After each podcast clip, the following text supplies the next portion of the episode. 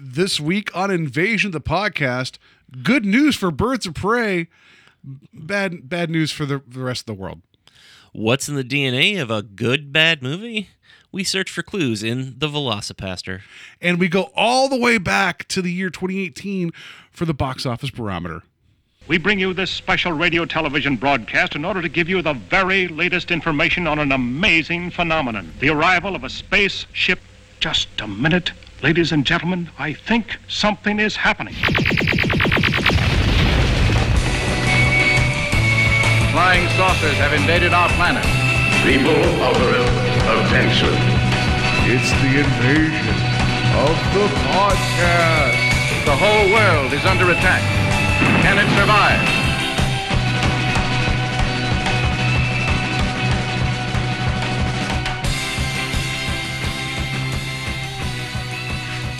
And welcome to Evasion of the Podcast, where we try to take over the world one listener at a time, because they're only allowed in small groups. My name is Paul, and to my left, in the same room, is Steve. I'm actually 6 feet away. It's like that table in Batman that Vicky Vale and Bruce Wayne are eating at. Yeah. No, actually, like when we normally record, Steve is sitting in my lap, so we've actually made sure that's not happening because we only have one microphone. So I had to actually go ahead and invest in a second microphone. Lots changed in a week. I was making jokes last week about how I was looking forward to having empty movie theaters, and I got my wish because they're being closed in Ohio. I didn't take advantage of my window when I had it.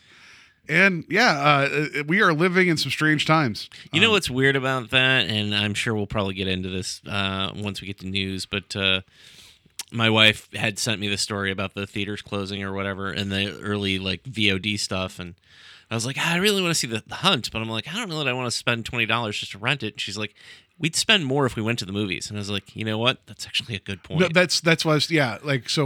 You're absolutely right. There's a couple of movies that I, like when I saw what was going on, I'm like, oh, now I can kind of watch it on my own terms, and I'm actually kind of excited about that. Yeah. So yeah, we'll talk more about that in a second. Our topic tonight when we get there is The Velocipastor. It's a film that you may or may not have heard of. It's a film that was made for a low budget that was kind of a passion project, but also kind of a joke that I've had friends come to me and be like, oh, have you seen this film? And I kind of want to dig into its guts about like, is it a good, bad movie, or what makes a good, bad movie? I know this is a matter of taste, it's a matter of perspective, but I feel like Steve and I have done enough wading through the shit that we can kind of like, we have our opinions and we've had some research. Mm-hmm. Like we've done the work to kind of, I think that we've went through a lot, like Shocking Dark. We've went through a lot to kind of, I think we have a position of information. We have a foundation of, like viability, I think, like validity, what I should say. So we'll get there when we get there. And then we have a game that I just made up on the right before we got here because I forgot because of the stress of everything going on. That's not true. I just completely forgot. We're going to get some box office barometer. So the weekend, strange. So what did you do for St. Patrick's Day? Probably. Well, that's Tuesday. What did you do everybody celebrates St. Patrick's Day on the weekend, right? That's what I did. I went over to a friend's house before... Like we were supposed to have like a small group like gathering, less than 100. So thankfully there was less than 100 people in this house. There was like 10. Okay. And we watched a couple Leprechaun films and then had food. That's what we did. And I drank a lot. How far into the Leprechaun series did you make it? Well, it was funny because when Mary and I got there, like we kind of talked to our friends that were hosting the party, and they're like, well, we've all seen the first one, right? We're like, yes. So we immediately started with 2. Got to 3, and the person that was having the party really wanted to get to Leprechaun in the Hood, mm-hmm. and we thought that was the 4th one. It's the 5th one, so we skipped in space to get to the Hood. That was the first time I've seen any additional Leprechaun films. There's fun to be had in those, mm-hmm. but they're also kind of annoying. So you didn't watch the remake with the WWE produced remake of with Hornswoggle? Yes. No. Sorry. A now independent promoter named Swoggle because he can't use the name Hornswoggle. That's really weird. Well, because it's owned by the WWE, and so there is the local wrestling affiliate here called Absolutely Absolute Intense Wrestling. Couldn't he just be the wrestler formerly known as Hornswoggle? Yeah, but if you're gonna make a card, you got to put a name up there, so he just goes by Swoggle. You get a Prince symbol. But he actually is in AIW a great amount of time, so I've seen him wrestle. So when I was talking to, I think we mentioned a few episodes ago, I went to go see an AIW show where ICP was there. Yeah, that was the match that had Swoggle in it. So. Oh. Like, just think about the waking nightmare is like you're watching all this. You're like, this, and Hornswoggle is a little person. He wrestles and he carries himself okay in the ring, but you have to have a suspension of disbelief when he's wrestling against people that are like 3 times the size of him. But he can move, and he knows how to sell a gag. But it's like you have this whole like tag team thing going on where it's him, and then you have like one of the tallest wrestlers of the promotion who has to be like close to 7 foot just railing on him, and then the Insane Clown Posse show up. It's like, if I would have been like, Steve, I had a weird dream and I saw this happen, like, that's a really dumb dream. Nope, that actually happened in front of me. It's weird. So, yeah. But, yeah, I did not watch Leprechaun Origins or whatever it is with Swoggle in it. Yeah. I will say every time I see on, like, whether it be Vudu or iTunes, any sort of digital channel where they've got bundles, it's like, I don't know, I feel like there's like 7 or 8 Leprechaun movies at this point.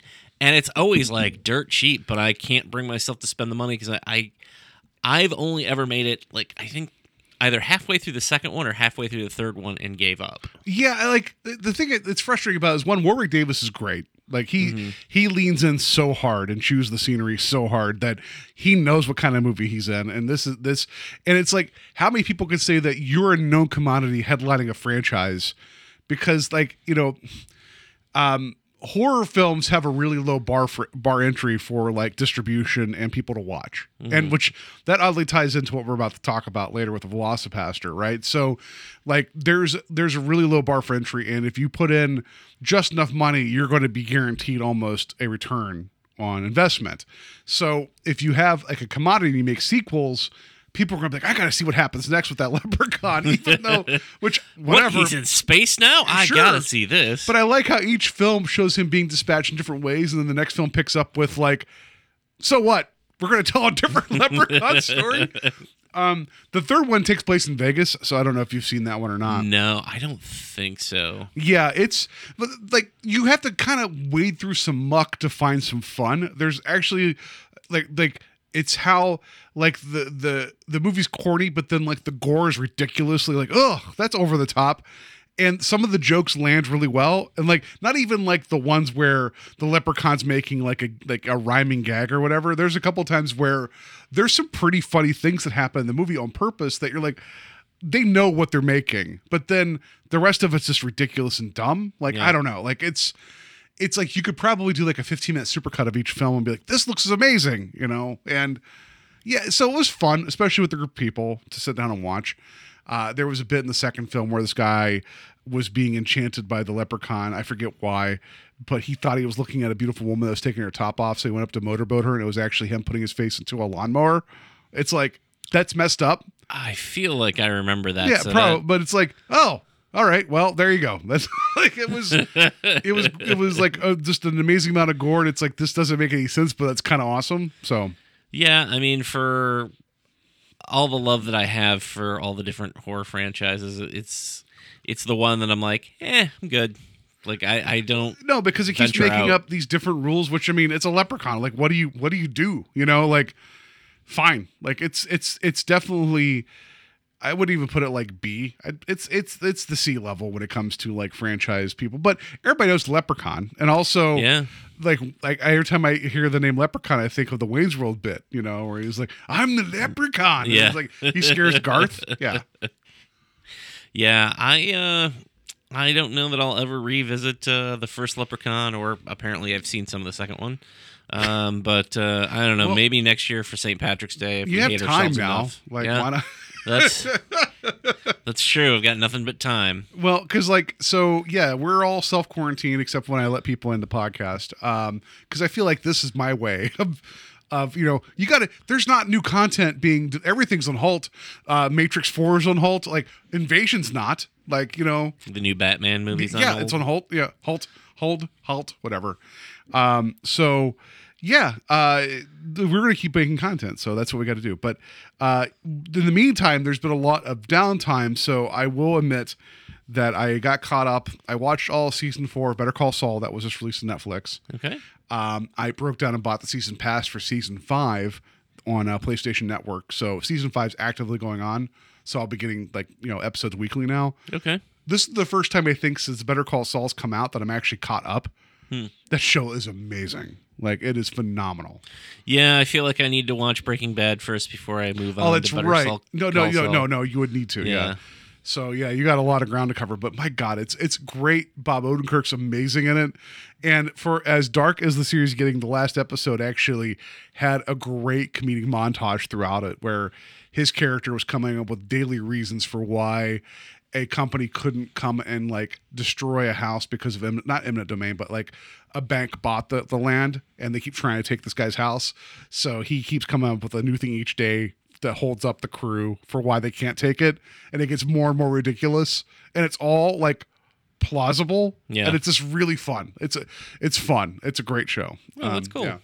And I started getting caught up on Picard. So I feel like this is my time now that every show on Netflix, I'm like, I'll get to it. Maybe now I'll get to some of this. Yeah. You know? So, I spent my weekend indoors, like most people. I only went out this week to go to work. I just got the okay today to work from home. The latter half of my work shift today was setting up at home for... Which is weird because Steve's an exotic dancer, so I have no idea how that's going to work. Oh, I got a webcam. But we did watch a few movies. We watched Knives Out. Enjoyed it quite a bit. The only thing that bothered me was, and it's not even the film itself, screwed up the Star Wars continuity. No, Kathy was ahead of it, and, like, I don't like watching movies and then somebody else is ahead of it, and you're like, damn it, I wasn't the one. Like, she got to the ending quicker than I did. She also got to she brought up things that were happening in the movie. There's a plot point about some dogs barking that she was like, yeah, but he's the only one the dogs bark for. I'm like, damn it, I didn't catch that. Yeah. So, like, but the thing is, though, the movie keeps putting out things to reward you, but then taking it away from you. Yeah. And, like, that's why I don't think it's a murder mystery, and I don't think it's a whodunit, because it's like the way it kind of, but I think it takes that framework and keeps twisting it, like, because it's Rian Johnson, you know, and it's a delight. I thought that movie was just wonderful throughout. Daniel Craig is amazing in that. Like, I just love his Foghorn Leghorn accent that he has. Yeah. Like, it's a funny movie, and it's just for being about a murder, it's a romp. And it's like, you don't find that stuff in the theater anymore. Well, like, you also don't expect the actual, like, murder to be solved, or not solved, at least for the... Like, the audience knows why. Yeah, the audience knows why about... And that's not a spoiler. Half hour in, yeah. So, yeah, I dug that quite a bit. And the young lady that's the female lead in that, like, this is, like, one of her, like, first big projects. Okay. Amazing. Like, I forget her name off the top of my head. I hope she gets everything, because a gauntlet of things she had to do. And she, funny as well. Like, I just thought, I'm glad that you watched Knives Out. Yeah, I really enjoyed it. The other things that we watched, I don't know. Are you familiar with John Mulaney at all? I am. I mean, I dabble. Okay. Like, so, he's Spider-Ham. So I knew that he was a writer on Saturday Night Live, and we've watched the episodes that he's hosted. Well, he was a co-creator of Stefan, too. Yeah, that I knew. But we've always watched and been like, wow, his monologue's really funny. We should give his, like, his comedy acts or comedy concerts, whatever you want to call it, a try. Specials, thank you. And we went through, I think there are 3 of them on Netflix, and we went through all 3 of them this weekend. Nice. And they're really funny. He's a really funny guy. Like, I'm not a huge stand-up guy. Like, I like stand-up, but it's not something I seek out. Like, it felt like in the, like, late 80s, early 90s, like, stand-up was just everywhere, so you just kind of absorbed it. Yeah. And I don't know why. I'm not as quick to, like, oh, there's a stand-up special on Netflix or whatever to watch it, unless it's somebody that I like. I think before this, the last one that we watched was the Michael Che comedy special. I think that was, like, from 2 years ago. So it's been a while since I've actually watched something like that. But yeah, Jonathan Mulaney's hilarious. And then the last thing that we watched that was new was Fighting With My Family, which, knowing absolutely nothing about current wrestling, not knowing who Paige is, I can say that if you're not somebody who's into wrestling, it's a very satisfying movie. I imagine if I watch wrestling, I'd probably get more out of it. Mm-hmm. But yeah, I really enjoyed that movie. Do you know who directed that? I believe it was. It was the guy from The Office. Is it Stephen Merchant? Yeah. Okay, because he's in it. I think he's the director of it as well. Okay. Because like Paige is actually, she's British, if I remember right. So this is kind of like a semi-autobiographical story of Paige and her coming into the WWE, and Nick Frost and the mother Lena Headey. So you got your Game of Thrones in there as well. What was her name in Judge Dredd? It was Mama. Was not Mama, was it something? Anyway, it was something along those lines. So you got Nick Frost and her being the parents of the this girl Paige and her brother, right? And it's about them kind of finding their way through. Yeah, and it's produced by WWE, so of course they're not going to paint themselves in the worst light, but it looked like a film that I think I would dig, and also the fact that Stephen Merchant didn't really know wrestling, but he just knew family stuff and knows comedy. Yeah, it's pretty interesting way to put that together. So I've not seen it, but yeah, it's on Prime right now, so if you have a Prime subscription, it's free to watch. And I just remember that the trailer had The Rock come in and actually be The Rock. Yeah, he's got two big scenes in the movie. And actually, Vince Vaughn has a pretty decent-sized role in it as well, not as Vince Vaughn. Oh, I was hoping David Arquette would show up. He's playing a Vince Vaughn type. Oh, yeah. I was hoping David Arquette would show up as, David Arquette, the wrestler now. I don't know if you know that David Arquette actually goes around and does, actual wrestling now. Yeah, I wasn't sure what the... Because I'd heard that, I remember he'd done some promotion or stunt for a while, or a while ago for a film... But he was limited to what he could do because of insurance on him and that kind of thing. Yeah. I'm not sure what the case is now. He was in that film Ready to Rumble years ago that was about WCW. It was brief, kind of aligned. I haven't seen the film. But then he ended up getting tangled into an actual storyline in WCW that they brought him in. He actually won the heavyweight championship. Okay. And people were pissed. It's why does David Arquette have this belt? But he's kind of gotten a passion for wrestling since. And about a year ago or so, he was involved in a indie promotion where he was doing a stiff match, meaning people, there was actual cuts and bruises and pain involved, and he almost died in the ring. It was he got messed up, and then he was I'm not gonna go that hard anymore, but I'll still wrestle. It's so he loves it. That's he doesn't need to, but he just likes doing it. Well, it's interesting that you bring him up only because one of the other things that I watched over the weekend was I revisited the first Scream, and then I watched my second favorite Scream, which is the fourth, which a lot of people don't seem to like. Scream 4 is great. Yeah, I really like the fourth one a lot. It didn't need to exist, but it was great. I'm glad. You know. I think 3 is actually pretty terrible, so I kind of just slide 3 out, and I'm 2 has got some great moments. I don't like the ending, but 4 I thought was... I'm not going to say it's as strong as the original, because the original was...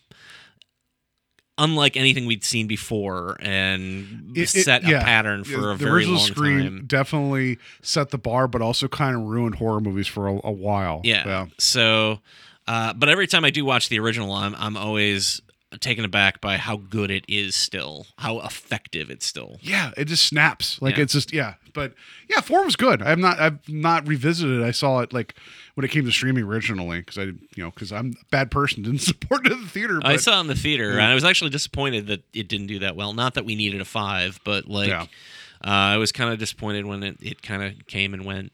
So, but yeah, David Arquette was Dewey. Sheriff Dewey. I almost said Dewey Cox. I almost did too. I'm that's not right, So, Deputy Dewey. Deputy Dewey, who got his back screwed up in the first film, and he had to kind of be awkward in the second film, and there's the whole bit with the soundproof glass with him being attacked. That was pretty effective, actually.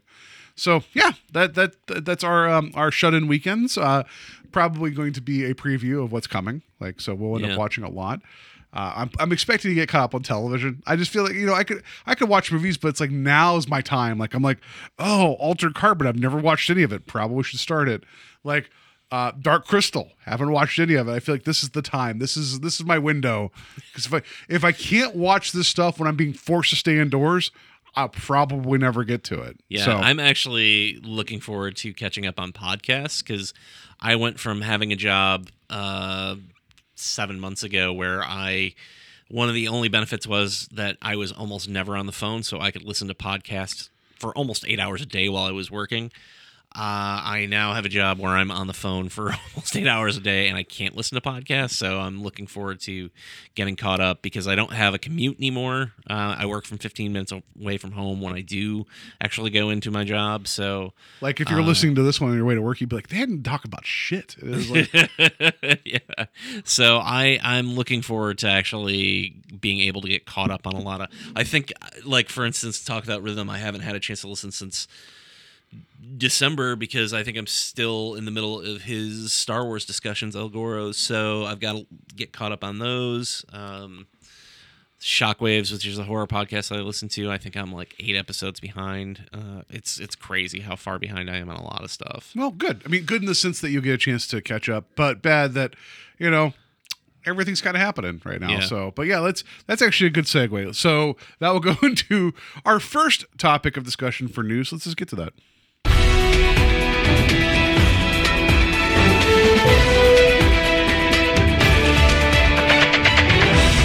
Good news, everyone. It's really not good news. Hooray! Hooray tonight! So, yeah, we talked about, what was it last week, about Bond being pushed back, and then suddenly everything being pushed back. It makes sense. You know, like, everybody, like, the theater, like, it actually, what was it, the report said, like, the box office had, like, the weakest weekend in, like, years. Like, we're talking 20 decades. Years, I think, yeah. So, yeah, that was going to happen. And now that a lot of states are putting clamp down because of COVID-19. Whoa. Yeah. Is this true? There's a Troll sequel? Yes. Oh my god. Yeah. So okay, here. I'm just kidding. No. So that the headline I was going to mention, this will actually tie to some other stuff. Is so Universal, they're making their film The Invisible Man, The Hunt, Emma available on Friday. So we're recording this on the 18th. So we're talking the 20th. Friday 20th. And then when the Troll sequel comes out, it's going to hit cinemas and VOD the same day on Easter weekend. This is a good move, I think, in the sense of light of what's going on. They're going to charge like $20. But you can rent it. It's going to be video on demand immediately. And I know, like, a film, The Hunt, which felt like, hey, guys, we couldn't play it originally because of all the political talk. We're going to put it out the weekend that no one's allowed out in the theater. So I don't think this is bad. I also think this is going to give some studios some important data about day and date releases to show how this kind of goes. Because I'm excited for, all things considered, I didn't get to see The Invisible Man in the theater. I know you did. Yeah. My wife did, and she loved it. And I know you liked it a great deal as well.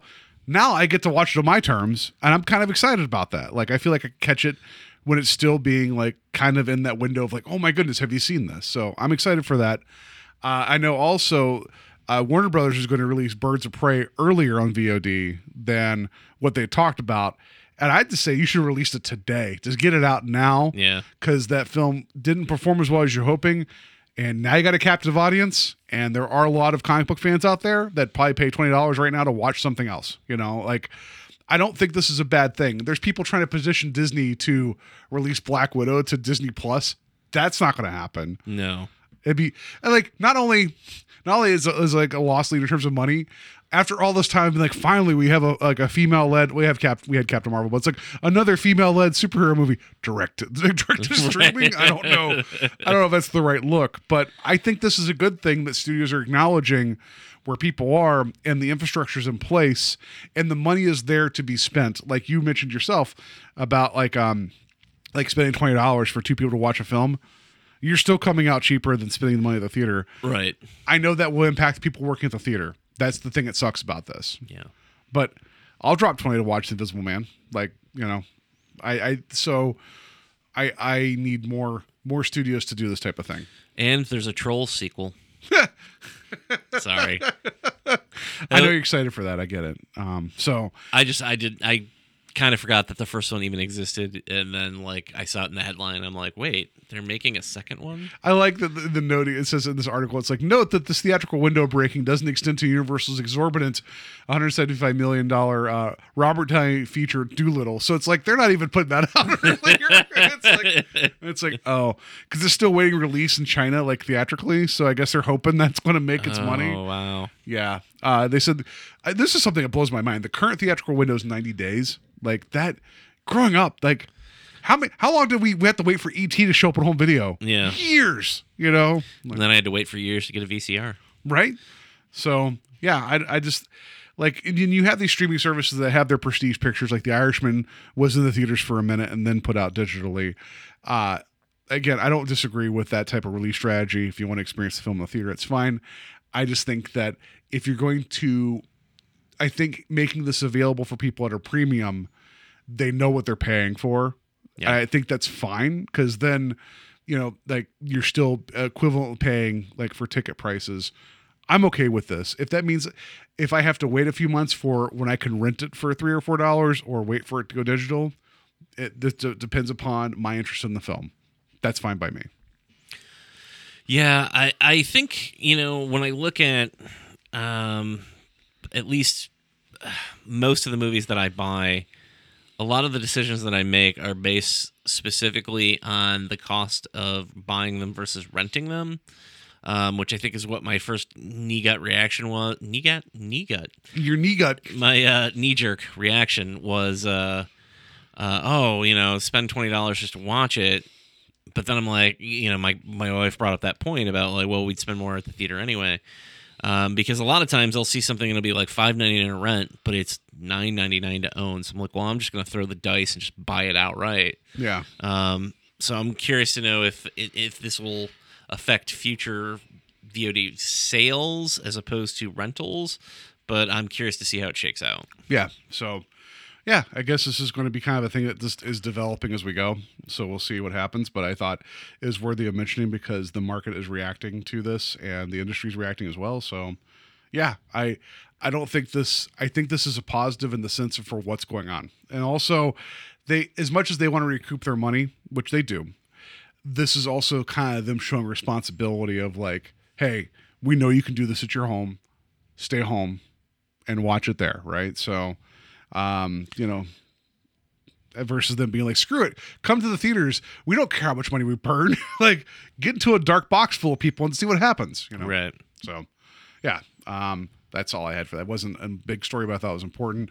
And also, like, there's other streaming services, other things out there that are like trying to do different things. Like, Shudder's offering a free 30-day trial right now. So if people...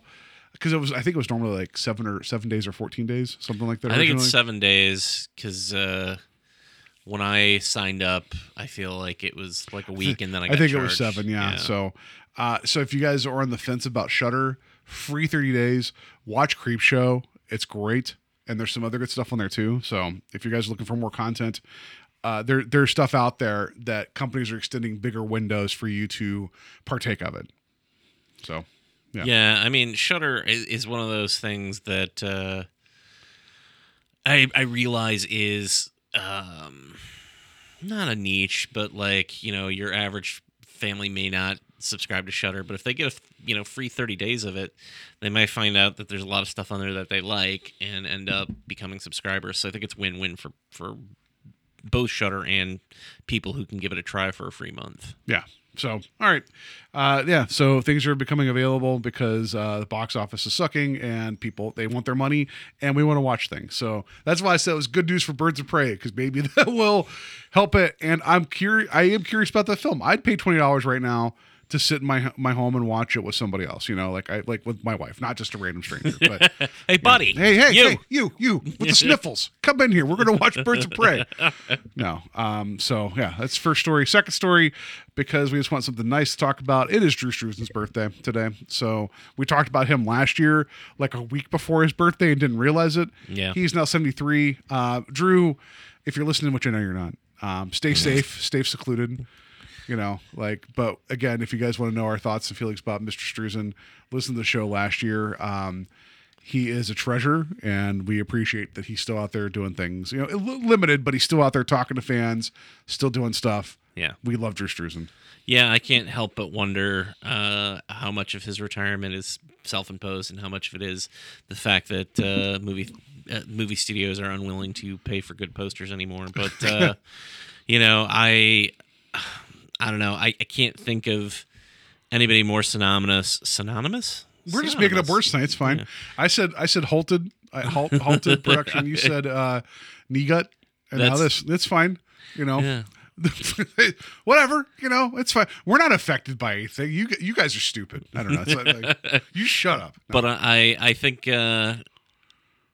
he is truly one of the great painters of movie posters that you're ever going to come across. And I think that we've already covered all that. But yeah. I just, you know, I look forward to somebody in some capacity waking up and being like, you know what, we should bring him out of retirement and get him to do a movie poster, because they should. Yeah, like the Velocipastor. No, yeah. That's not true.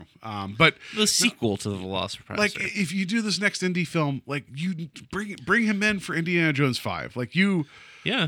Like, what's the harm? Like, you, he's the person that's like set the precedent. You know, like I feel like it was like, as much as we talked about like Star Wars stuff.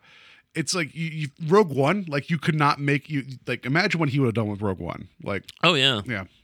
And it's a shame that he didn't get to do posters for The Last Jedi or for Rise of Skywalker. Like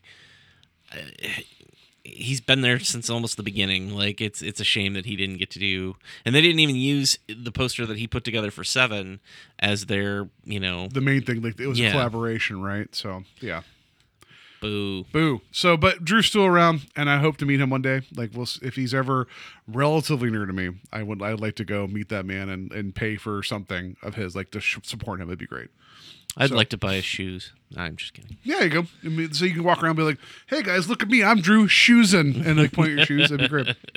So, all right, last story here. This is the elephant in the room. Don't know if you guys know, but there's that COVID-19 going on around right now. Like that's causing things happening.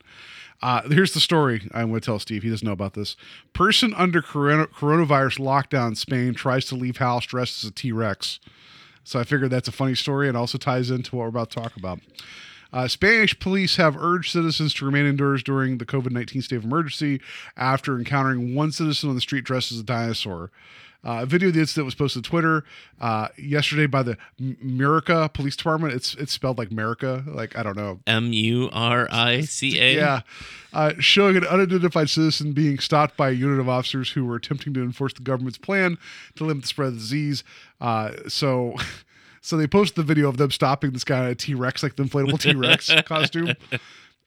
So then they said, during state of alarm, walking of pets is allowed, meaning you can go out for short walks with pets. If accompanied by one person, always short walks so they can relieve themselves. Having a Tyrannosaurus Rex is not covered. # stay at home. The police department wrote on their Twitter page. So supposedly the clip had someone edited in Jurassic Park music as the guy's running around getting arrested. So that's, you know, it's the world we live in right now. I've seen over in like China people dressing up in their outfits and saw someone as a T-Rex going out to do their daily stuff. And it's like, yeah, I guess it makes sense, but it's kind of funny. I also heard a story too of there was a bunch of school children that were getting their, I don't know if I talked about this last week, that were getting their homework via an app like called like Ding Talk. And they figured out, they went to the app store and gave it enough 1-star ratings that it would get removed from the marketplace. And so a bunch of school children are like, oh, 1 star removed, so they can't get homework. Like, it's like, that's pretty ingenious. It's pretty great. Like, it's like, it's everything's terrible right now, but you hear those stories of it's like, yeah, we're hopefully we'll be okay, because it's really, really, really, really, really dumb. So that's funny. Yeah. So yeah, I just wanted to mention that someone was dressed up as a dinosaur, as a T-Rex, not a velociraptor running around. Yeah, probably in a better looking suit too. Just throwing that out there. We have a dinosaur costume at our house, so maybe. Probably still better looking than the Velocipastor. Yeah. Outfit, so, yeah. All right. Enough about that stuff. Speaking of Velocipastor. And now for our feature presentation.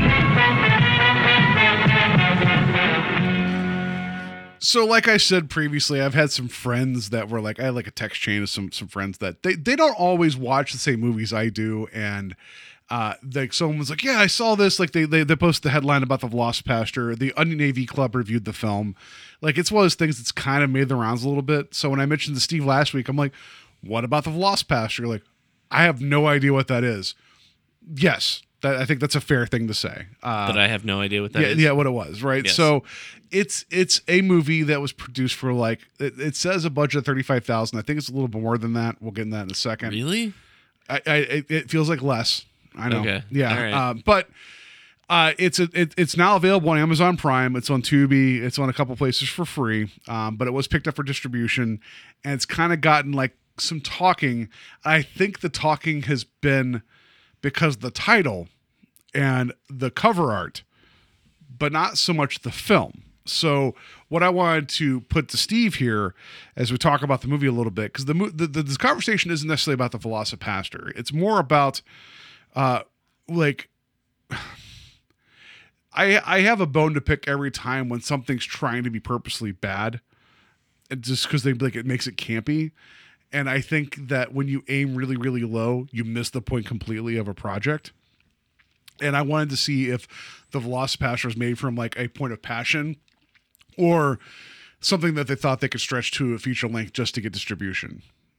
So I put that out to Steve to watch. He's like, sure. Because every time I suggest something to watch media-wise, Steve's like, yeah. And he's like, why do we do that? Like, I always feel like I come to you with like the worst media to talk about. Even though I did mention Dr. Sleep and you like that like a lot more. Like I liked Dr. Sleep. Don't get me wrong. It's just, you like that a lot more. So I guess I got one. I think that, so I'm trying to pick a point where to start with a film, only because, you know, my history with these types of films, you know, watching it, I immediately thought of places like Troma, Full Moon. You know, I'll be perfectly honest, I haven't watched a lot of the Asylum stuff, so I don't really know. I think the one movie that I watched that was an Asylum movie was part of the latest season of Mystery Science Theater 3000. Oh, yeah, the Atlantic Rim, which I've not watched that episode or the film. Yeah, so I don't have a lot of experience with that, but I mean, I've watched plenty of these types of movies in the past, and I try to put it into perspective. I try to consider what the director had to work with and how they approach what they're doing. And, you know, it's unfair to hold this movie up to like Endgame. Like you can't, can't watch this type of movie with the same sort of mindset of like, I'm going to hold it up against, you know, the $200 million Marvel movie or... Oh, I was thinking that this was like Best Picture contention, like versus Parasite. That's where no. I mean, the other thing that I kept in mind is that idea of passion, and it kind of comes from that discussion of when we were talking about fan art last week. You know, I said that fan art is always better when it comes from passion, and I think if you're making something like this, and again, we're all trying to make our money, anybody who's an artist, so there is that piece of it that where you're like, God, I just want to make some money off of this damn thing because I put my heart and soul into it. This didn't feel like a cash grab to me. It didn't feel like somebody was like, somebody made snakes on a plane, we're making snakes on a train, or, you know, I don't know, Birdemic. I mean, it didn't feel like that. So I do have admiration for anybody who tries to make something on a low budget and says, like, here, I put my heart and soul into this, and... I'm not saying that they put their heart and soul into this. I think that some of the passion does show, at least in the writing. But I will also say that there are points where they're like, we don't know what to do here, so we're just going to go nuts with it. I would also, that's fair, but I would also argue that they didn't know what to do with it, and they just knew that they needed to get like over 68 minutes to get to feature length. And that may be fair as well, but I tried to keep an open mind watching it, and... It's tough because I want to come to every show with I don't want to be like Mr. Sunshine, but at the same time, it's harder sometimes to attack something if it just didn't work for you. And there were parts of this that worked for me, but there are other things that had me scratching my head. So I want to focus on the things that I like, and I do like the idea of somebody having an idea and seeing it through, because that's the hardest part of doing anything, I think. A lot of times people have ideas and they don't see them through. I read that the guy initially got the idea just simply because his phone auto-corrected yeah. Velociraptor to Velocipastor. That was Velocipastor. Yeah. Pastor, yeah.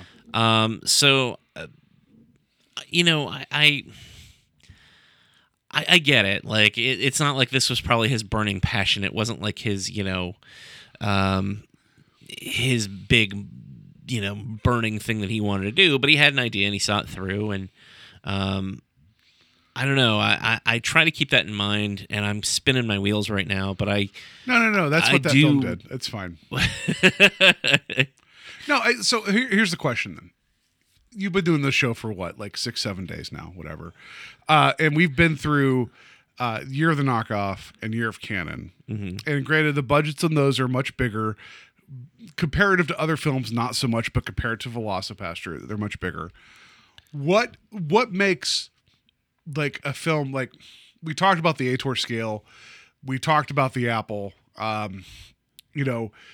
there's a film that we watched that we didn't cover on the show called Ninja 3: The Domination. Mm-hmm. What is it about those that keeps bringing you back? What is it in those bones that makes you? Because it's hard. It's a hard thing to pull apart about why a bad movie works for you versus just a bad movie that you've checked out mentally. So again, I'm going to go back to the passion of it. I have to say that Cannon wasn't setting out to make a good bad movie. They just happened to make a lot of good bad movies, unfortunately. I think of Ed Wood. There's a lot of Ed Wood that is awful in his films, but at the same time, his passion for what he was doing showed through, and like it's a completely different vibe. Like, you can tell when something's parodying, trying to be bad. Parodying may not be the right word, but knowingly winking, being like, oh no, we know we're not doing good on purpose. Like we're right. I was thinking about this today. The original Evil Dead film. That thing was put together by it was spread so thin budget wise and like sewn together for so many parts. And like there's parts of that movie that you can see the seams showing. And I know that's something I say often about these films but there is an energy and an earnestness to it that carries it through. But that is very much an independent film. It's very much a bunch of like idiots in like their early 20s trying just to make things to put on a screen. A much harder task than something like now to put something out, So, what made that become kind of like this icon when it was made for the as much money as it could be put into it, and they're just crossing their fingers hoping they can make enough to make the next film, not setting out to change the way horror was done, because it didn't. People could fight me, but Evil Dead's a lot of fun, but, there's stuff in there that's been done before, and they know it. They knowingly did that, But it's not a great movie. It's a fun movie, and there's a lot of good to be had in it, but it's not a good movie. I don't know. What's the difference between that and, something like this? You're going to tell me that Evil Dead's a great movie, and I'll be like, I don't know. Well, look, I think most people who are Evil Dead fans probably prefer the second one. I actually prefer Army of Darkness, so I'm not going to... I love Army of Darkness, yes. So, I'm not going to get on a high horse. You're going from the distinction of, being good, being great, to being bad. I would definitely not say Evil Dead is a bad movie. It's my least favorite of the three, but I also feel like... with that film, there are a lot of things stylistically that Sam Raimi is developing. There is a lot of different things that he's doing to try and keep the story not only simple, but also as crazy as he possibly can. Oh, that's fair. Which, I agree with you. I'm just saying it's not a good, I'm going to put quotes around it, film, but there's a lot of good in it. I don't know. I want to debate you on that, but I feel like that'll take away from our... Sorry. That's a question of taste. Fair enough. But... And this whole thing comes down to that. You're right. You know, and I don't know that... you know, when I go back to Ed Wood, like, you know, I don't know that I can even say that, like, Plan 9's a good movie. I don't think it is a good movie, but I like it because of what it tries to do and because it's so... batshit crazy at times, and I admire that, you know. I mean, the other side of that though is that Ed Wood was an extreme drunk, and had a lot of different things that he was trying to do, and would shoot, you know, one take because he couldn't do anything other than one take, and so there's a lot of that goes into it. So I guess the point is that, like, none of them went into it with an eye of, like, well, we know we can't do it right, so we're just going to do it this way. You're winking at the camera, you know, that you say. Yeah. There's a moment that happens at the beginning of this film that I was so... The Velocipastor that I keep circling. Yes, that really bothered me, only because, A, it was a joke kind of stolen from Planet Terror, Robert Rodriguez's Grindhouse film. Yeah. But also in the sense that, like, Robert Rodriguez did it so well, because what happens is that they allude that there's a scene missing. And instead of doing that here, they're just like, oh, car on fire, VFX missing. Yeah. And my thought was, why did you have to write that? Like, why wouldn't you just write a scene where his parents are killed, whether it be they got shot down, you know, gunned down on the street, or... You know, find some way to represent that without having to be like, well, we're just going to put this little joke up here. Yeah. So, like, I wrote my notes here, a minute 44 in, and I'm already annoyed. I was like, VFX not there on purpose. And then, so it says a car on fire, and you don't see a car there. And then it cuts to our main actor, who is the pastor, this young guy. He's always, like, I think he's always, he's like crying out to God or whatever, like, just distraught. And the camera moves upward, but then it purposely starts, like, moving all over the place. Mm-hmm. It's like, you're purposely doing this, as opposed to this was the only take you got.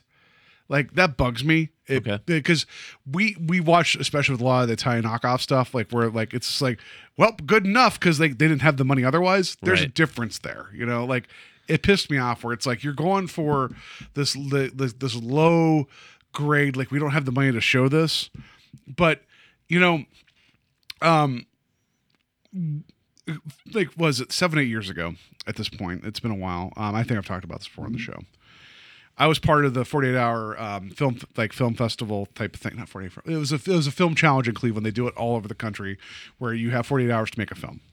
And they give you, like, a random genre, and you just gotta run with it and make a film. It's like 6-7 minutes in that genre, and you have to hit certain marks in it. And ours was buddy comedy, and we ended up making this film called Jet Truck. That you know, I wanted to make, like, what if the 80s, like, this 80s TV show never happened, where you just put, like, a jet on the back of a truck, and, like, and we put a trash can, all this other stuff, like, it, like, purposely looking like low rent on purpose, because, well, one, that was the gag, and two, we didn't have the money to do it otherwise. About 3/4 of the way through the little story, there's a whole thing where this guy driving this jet truck is supposed to pull this, like, crazy maneuver, and we do, like, a tracking slip. Like, it shows, like, the, like, you know, the VCR tapes, like, rolling, you can't see it. And then we immediately cut back to one guy being like, I can't believe you did it. You did that maneuver. It was amazing. Like, you just didn't see it. Right. And that was, like, you know, because we couldn't show it, because there was no way we could shoot it. But we were just being like, this is recorded off of TV back in the 80s. Just deal with it. And it's a dumb joke. But I feel like it was better thought out than the thing in this movie. Yeah. Like, because it's like you're knowingly acknowledging, like, oh, the tracking slip, and we can't show you. Where in Planet Terror, they'd be like, you'd see, like, the film strip, like, burn and be like, scene missing. Yeah, and then when they come back from that scene, everything's on fire and people have been shot, and yeah, or, like, the sex scene's over or whatever it was. And, yeah, so it's a completely, like, different, you know, change of scene. You're clearly moved ahead in time, so like you're like, what the hell happened in that like scene that's missing? You could have cut to like a cardboard cutout of a car with his parents lying on the ground. Like you could have made it as cheap as all get out, right? Mm-hmm. Like, and it still wouldn't have been great, but it would have been better.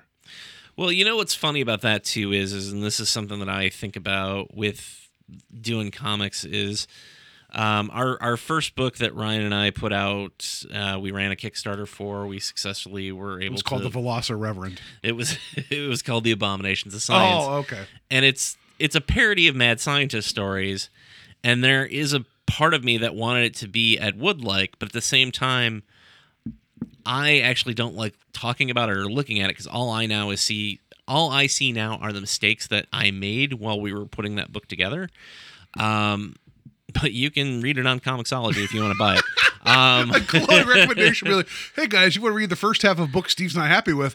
Go ahead and find it on Comixology. But what's interesting about it though is that, you know, it's a fine line to walk of like, how do I do a parody about mad scientists that's not winking, but at the same time is done as a comic book? You know, it was very hard to balance that because it's like, well, it's a shitty comic book. Oh, it was intended to be. That's not really how we approached it. And Ryan loves that story. So for me to say that, I know that every time he brings it up, I'm like, I don't know if I want to go back to it. He dies a little inside. Oh. But Ryan's a nice guy. He is a nice guy. He brought me a plaster head that I have here still. So I understand, you know, that there's a line of trying to figure out what that balance is, but I sometimes wonder, like, well, why didn't you write it this way? Like, why didn't you come up with a better solution? That's unfair to be like, well, why didn't you do it that way? But at the same time, it felt lazy, and I think that's what bothered me about it. Yeah, as opposed to, you could have written something, and if you wanted it to be a gag, that's fine. You could have done something differently. Yeah. So okay, I know we're kind of focusing on one scene of this, but if people that have not seen The Velocipastor, you can if you want, whatever. It's the whole thing. It boils down to is that this guy who's a pastor of like a pastor associate. Like you get the idea he's like Catholic. He's Catholic, but like the church he's in doesn't look like Catholic church to me. But whatever. He. So do you know? Were you raised Catholic? I just want to ask real quick. No. Okay. Yeah. Because I didn't think pastor. I didn't think. What did I think that Catholic? Priests, fathers. They're priests. Priests, yeah. You know, because I feel like pastors, like pastor is more. So I grew up Lutheran, so which like, is Protestant, which pastors are more Protestant. Yeah, so that's why I was wondering. I'm like, is he supposed to be Catholic or is he supposed to be? No, he's supposed to be Catholic because he has the collar and all that shit, right? Yeah. So, but then when you're in the church, it's like. You have like the hymn numbers on the wall and stuff. It's like, that feels like a Methodist church to me. Like, I don't know what's going on with this. Like, oh, you're trying to tell this story because of a pun, but you can't quite get there, can you? But anyway, whatever. Anyway, he is a pastor father. Like he's the associate or something, the junior of this church. His parents die suddenly. And then he's like, he needs to get out. And like his senior pastor's like, well, go away. Like find, like go where you think God isn't. And then you will find God there, basically being like, take everything away and go. And then they do this shit that pisses me off because again, they couldn't physically do it. They end up shooting in this backyard or wherever they're at, like these woods. And it's like, it just says China. And he walks around. He's like, oh, I'm in China. It's like, it's the Wayne's World gag of like, I'm in Delaware. Right. Like almost the same thing. It's like, this is not the Kentucky Fried Movie. You can't show Statue of Liberty and say Hong Kong, which was like, that was a great gag then, but whatever. Anyway. So he goes over there to try to find God. He encounters some woman who is running along through the woods with this raptor tooth. She gets shot through the heart. And there's a bit there. He's like, are you okay? And it's like, she's bleeding out. It's like, I get that's supposed to be a joke. Yeah. She hands him the tooth and says, calls him like destroy it. You're a dragon warrior or something. So ninja stalk him. He gets, he inadvertently causes the tooth to gouge his hand. And then we get like this weird thing where he wakes up. And you realize he's back at the church, and the senior father's like, you having those dreams again? He's like, yeah, it was weird when I was over in China and got gouged by this tooth while helping this woman that was shot by an arrow being chased by ninjas. Like, cool. Like, I get that they're trying to be like, this is the story we're telling, move on. But then it becomes this whole thing where supposedly then, like, he is compelled to go and become a velociraptor and eat and kill bad guys. But there's no good rules with this. Like, there's no hard and fast rule. Is it the Hulk? Is it a werewolf type situation? We don't know, you know? And then there's a parallel story of this hooker named Carol. I think it's her name. Is it Carol? Who is the one that's in this? As you look at me, I'm like, I don't remember. Yeah, her name was Carol. She was actually, like, the best part of the movie. She actually, like, at times she actually emoted correctly. I'm not saying she was the best, but she was the best actor in the movie. I'll say that. No, it's just funny. Like, what a rave review. This actress emoted correctly. I mean, I feel like she was trying to find something in this character, and it just, you know, whatever. Anyway, she's a hooker. And like, she ends up, like, running across him the one night when he's out velocirapting, and she's like, "Oh, you need to kill all the bad people." He's like, "Well, maybe." And then, like, that's kind of where the movie is, like, it goes. And for a movie called The Velocipastor, there's not a lot of velocipastory going on in this film. Yeah, it starts, like, in the beginning, and then it kind of shows a little bit, like, in the middle, and then you get a more at the end, and that's all. Like, yeah. Well, I mean, as my wife kept pointing out, that he's not actually turning into a velociraptor either. It's a dinosaur that's clearly a T-Rex. With a hunchback. But yeah. They don't really establish when he changes or how he changes, because at one point it's just his hands that change. Yeah, I just... which... Are again, clearly, it clearly seals, rubber gloves. It feels like, really, like... shitty to be like, the logic of this movie doesn't work. Well, it's the Velocipastor, but at the same time, there's got to be some sort of I'll give you the example of Ninja 3: The Domination, where the main character, she's this fitness, like, aerobics person. She's also works at a telephone company or whatever. Her job is, that's not terribly explained, but that's not necessarily important to the movie. But when she comes across, like, this, like, cursed sword, anytime it goes to possess her, it just kind of floats out of the closet. And you're like, oh, she's about to get possessed by a spirit of a ninja. That never breaks its rules. It's dumb. It doesn't make any sense, but that's the baseline, and you go with it. Miami Connection, which I've shown that to you, or parts of. It's like, no, did you watch all of it? Okay, yeah. It never breaks the rules of, like, these guys just want to do taekwondo and talk about the powers of positivity. Like, there's never a break from that. Like, they end up in, like, some, like, fist fights with, like, ninjas, like, later, but like, the movie kind of moves along. Like, its logic is goofy, but it kind of does its own thing. Mm-hmm.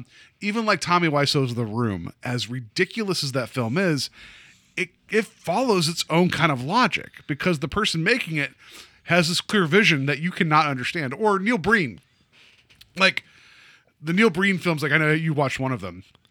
They're a dumpster fire of, like, progression, but they make sense.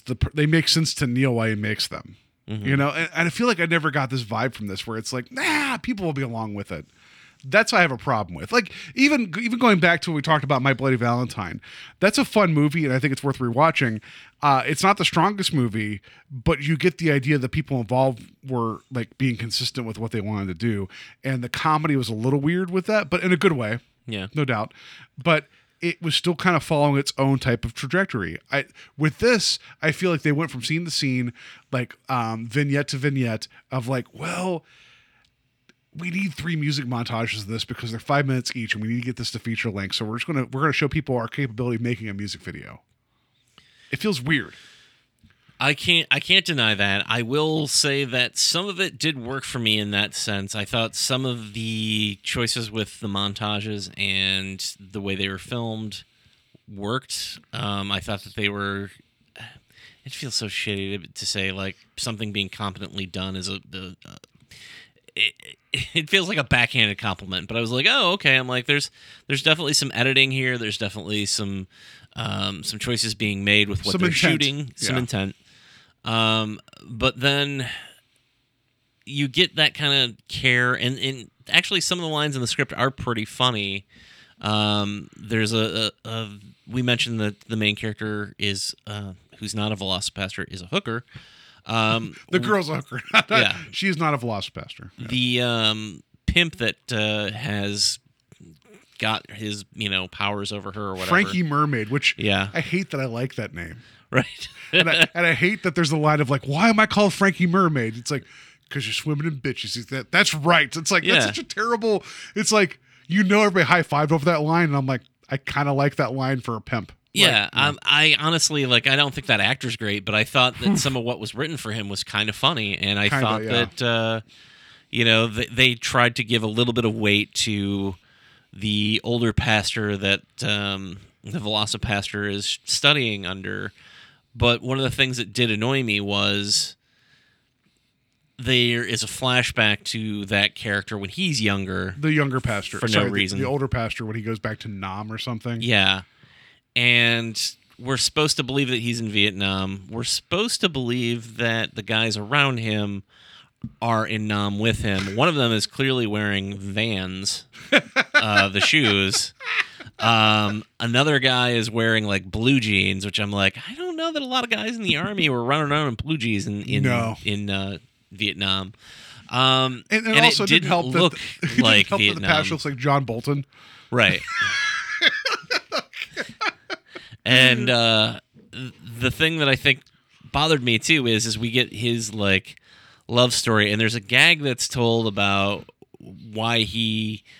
I guess it's not specifically why he becomes a pastor, but it's about the path that he could have taken and that he was in love at one point with someone.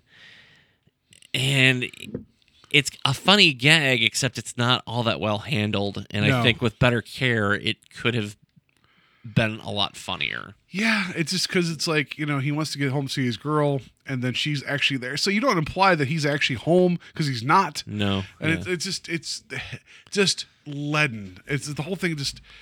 It's like, I get that you had this idea in your head of like, wouldn't it be a funny visual? And it kind of is, but if you're stepping on the joke going in, it's not that funny. Mm-hmm. So, all right. So here's my frustration. With a film like this, fine. It's made for $35,000, probably more, because the guy who's trying to make this like try kickstarting it like twice, and then it was like a friend of the family that gave the money to make it happen, which is very much also kind of aligned with Evil Dead. I get that. So you got it completed, and it got made and it got picked up for release. And so the fact that it's actually like on distribution for like Amazon Prime, this guy's made his money back. And it's funny because the moment I picked this to talk to Steve about, like, we should do this next week, a tweet showed up where it's like, oh, there's a sequel coming. I'm like, what did I do? Why did I wish this into the world? But if he gets like even double his budget, good for him. Like, do something, right? Fine. If this is the train you're going to ride on, ride it. My frustration with this is that when you have moments where you're going to have the scene where the henchmen have the fake laugh and it goes on way too long and it just hurts, mm-hmm. Cut that out of your movie. Like, just, I don't care. Like, cut it out of your movie. If you're going to have a sex scene go on for 3.5 minutes and just become a music video to show your capability of lighting and editing that has nothing to do with this movie, cut it out. Like, I just, because it doesn't it's just help. One of the few things I praised. No, it's an interesting sequence. It doesn't belong in this movie. Like, it's just, there's just bits and pieces here where it's like, great, I can see that you have a handle on this, I guess, you know, like, there's something about like low budget productions where their go-to is to always have like a red light in the background. You watch these films. If you watch any of this stuff, it's like direct to video. It's like, they're going to have a red like filter in the background. They're going to have a red gel on a light somewhere to be like, oh, there's a thing going on here. It's like, it's just, you watch this stuff and it's like, it's theater 101 stuff that just, it's very frustrating. So it just like, if this was shot on film, which supposedly it was, then I don't believe it's shot on film. I mean, I don't believe that either. It's just because they're one of the pieces of trivia is how the director supposedly scratched the film in his bathroom, which I didn't see the only room that had no light. I didn't see grain, and I didn't see like anything that indicated to me that we were watching a movie made on film. And then there's the whole like 2 minute like sequence at the beginning where the pastor, before he becomes the Velocipastor, is driving his car, like this badass muscle car from the 70s. And you have this music from probably a friend that has a band. And it has like all these like the way the titles are. It's like, yeah, I saw The Hateful Eight too. I know that font. Like, it's trying to do like this Tarantino vibe. And that sucks. They do rear projection while he's driving, like where you see things like on a screen behind as they're like, like Toots is the driving cat, like rear projection. I'm like, cool, lean into that. Like, where did that go? Like, that gave it kind of a filmic type. Like, look, that sequence wasn't needed because it's like you're going. Like, I'm like, you're front loading your film with all your credits and a music bit. That tells me that you're padding this, which, sure, but it was just frustrating to me. I can see that there was the bones of a funny idea here. And there was some, you bring ninjas in, you bring the church in, and it's like, it's all connected where it's like, you get everybody hooked on dope and then you take it away from them and then they're going to come to Jesus. It's like, it's a flawed logic that I could see 80s films. I could see canon being like, that's what we're going to do. You know, like, can we sign the Velocipastor to 7 films? That'd be Menachem going like, that dinosaur, we need him, you know, whatever. I can get behind that. But if you don't got it, you don't got it. Like, so my point to you would be, I understand if people want to make movies or whatever, and they want to make like a short to try to get funding. Why wouldn't you take that money to make like a 5-minute short and you just pump everything into making it look as badass as possible to get people interested versus being like, I can take this and make an 80-minute film, which in this case is going to succeed because now people have looked at it. Wouldn't the idea of this film, and I'll put this to you, I think it would have served it better becoming like a comic or graphic novel that you put out there to kind of get out in the world to show people. That way you're not limited by what you can show. You're not limited by constraints of physical, like special effects. Mm-hmm. You could go so over the top with this and make it utterly ridiculous and make people excited for what you want to put out and in effect storyboard your film. That feels weird to me that you wouldn't take that step. Yeah, I don't disagree with you. I think that there's a couple of pieces to that. One, I think that people still view one as being a lesser form of entertainment than the other. Like, why go for a comic book when I can go for the gold and make a movie? I'm just saying that that's not my perspective. I'm just saying that I feel like if you're somebody who wants to make movies, making a comic book probably isn't that appealing to you. And to be honest, there's probably less money to be made. At this level, though, I don't know. I mean, if somebody gave me $35,000 to make a comic book, I'm signing a check right now. Well, no, I mean, it's far less, but I mean, I could have so many copies made. I could be, you know, there are so many different things that I could do with that. Here's the pitch. It's an idea that I'm stealing from a friend of mine who wanted to make this into a full-length movie where imagine, if you will, scene. There's a gentleman who is on death row, and he's like one of the worst of the worst. He's killed plenty of people, and he's about to die in the electric chair. They kill him, and he's like, you know, he's like, he vows vengeance. He'll be back. So when they kill him, no one gives a shit. They chuck his body away. They throw his like clothes into a dumpster. Somehow one of his boots ends up out of the dumpster, right? And someone grabs it. One reason or another, they end up putting the boot on, and they get possessed by the spirit of this killer. And they're going to go complete what he started. And he goes about just, you know, being possessed by this like the single boot and killing everybody. And then people are starting to put together like this guy is still possessing people, and it would be called The Boot of All Evil. Make that comic. Okay. That's quite a pitch.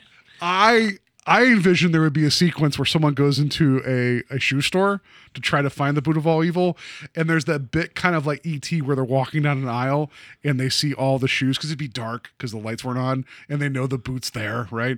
And they go down an aisle and they see all the shoes like placed in like their boxes, and they're like freaking out. Or like maybe it's like a walk-in closet, maybe they're at someone's house or whatever, and then like as they pass by you see the single boot there. And then they turn around and it's gone. like I want that so bad. But that's a single idea for a single scene, an idea for something called The Boot of All Evil. No, don't make that into a film. Well, the other point... Can we make that into a film? Sure. The other point that I was going to make was I thought I'd read that he had originally made this as a grindhouse-style trailer. Yeah, it was like a project. And that's what got noticed, that he got like, you know, a lot of... That's fine, but so I'll see that and raise it. The Hobo with a Shotgun. mm-hmm. which was submitted as a fake trailer to Grindhouse. Like when they were producing Grindhouse, which you mentioned Planet Terror earlier, mm-hmm. and Death Proof, which was the Tarantino Rodriguez two double films that did you see at the theater or no? Grindhouse? Yeah, I did. So you and I are like the two of the seven people that saw it in the theater. But they had the fake trailers in front. One was Machete. There was like something with Nicolas Cage being in like the Ilsa and the She-Wolves or something. That's the Thanksgiving trailer. It's Rob Zombie's. He directed that one. I think it's Werewolf Woman of the SS, I think. Yeah, that's it. Yeah. And then there was the Edgar Wright Don't. Yeah. And then you had Thanksgiving, Eli Roth, whatever, right? So when they had the contest for Grindhouse, they're like, make us fake trailers. And the Hobo with the Shotgun won, and they put it in front of Grindhouse in the Canadian release, like theatrically. Okay. And then people were like, oh, we got to do this. We got to make this happen. And then enough money came around where it's like, we can get Rucker Hauer. And I ended up seeing Hobo the Shotgun less than a year ago. And it's like, that movie's ridiculous, but it's like, you can see that there's like legitimate like talent in there. And it's like, they got attention. Get your money, make a better Velocipastor trailer. It's the internet. People make it good, make it really, really, really good. And right now, everybody's starved for content. They'd give you money. I think if it's good and there's heart there, I think it would win through.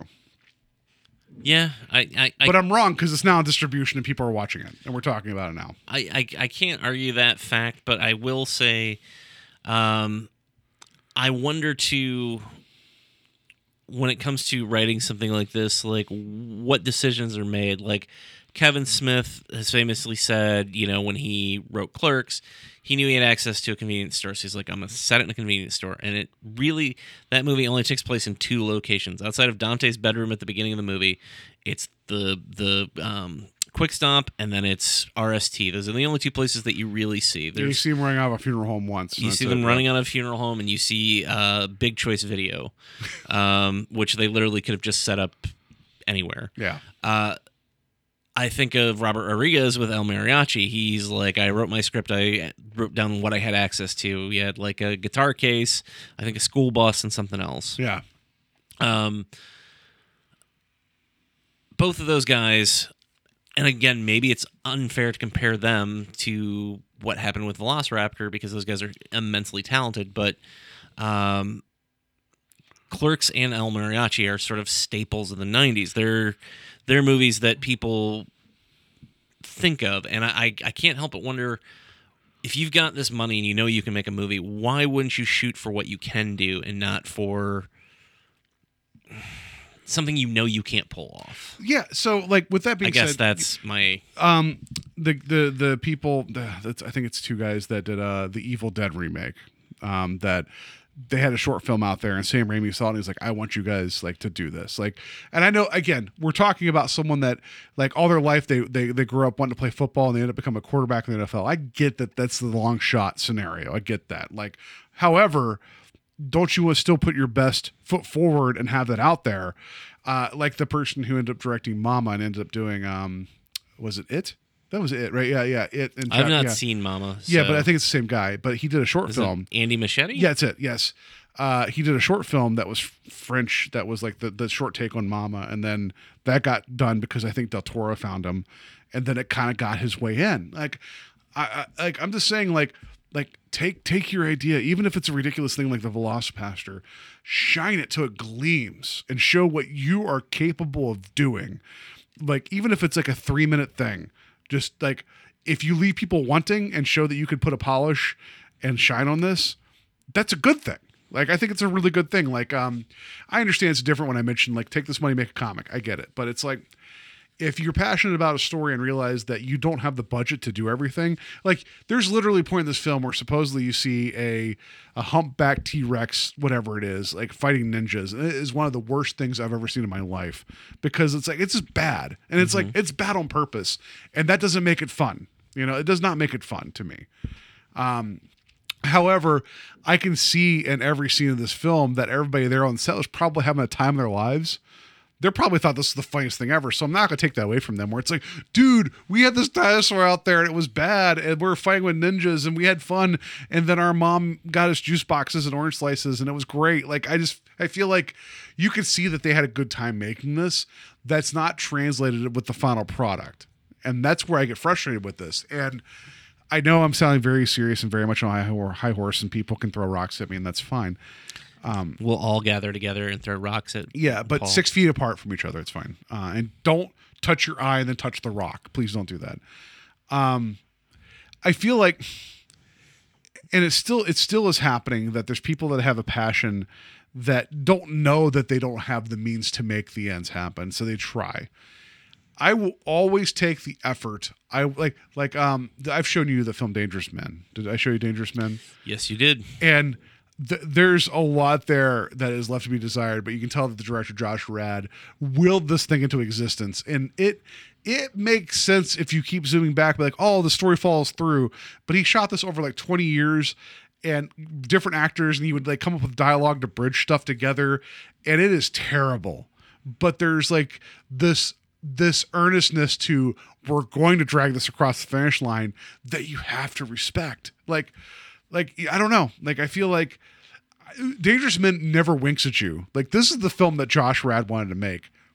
It's not great, and it's utterly hysterical for all the wrong reasons. There's a butt knife in that film, for goodness sakes, meaning someone hides a knife in like their butt cheeks and they pull it out at the last minute, stab somebody. It's amazing.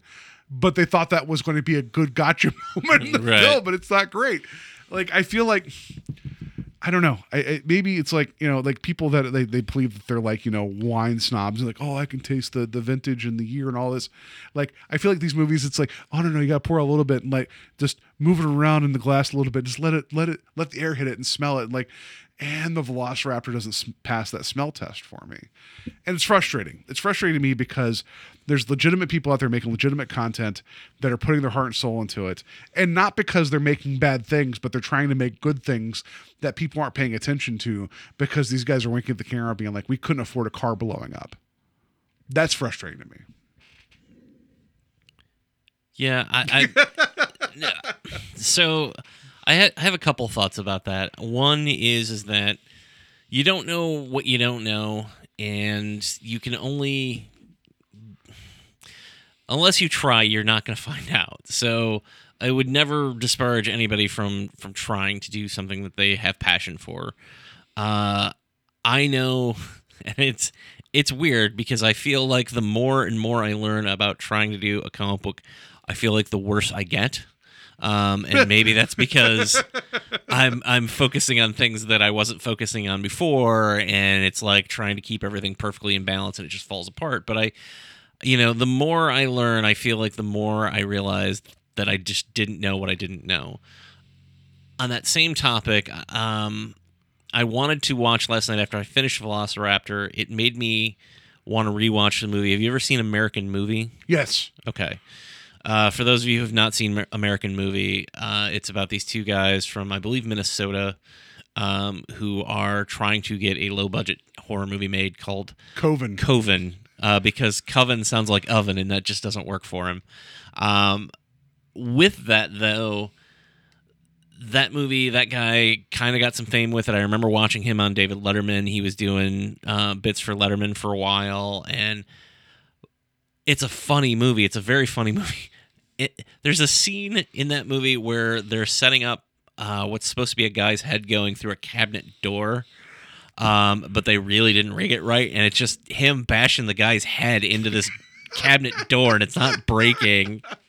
It's those types of things, but like that's a guy who clearly has been trying to do something for a very long time and trying to make a movie, and I still don't know if it ever came out, if he ever finished Coven. I know he ended up putting out a documentary later, but I don't know if Coven, that's not rhyming with oven, ever came out. And what's weird about that is that when I wanted to watch it last night, and I couldn't find it streaming anywhere. Apparently there's Kathy looked it up, and she's like, "There's some sort of like rights issue with the movie right now or whatever." So like, this is just another nice... makers. The makers of ovens have taken a break. Well,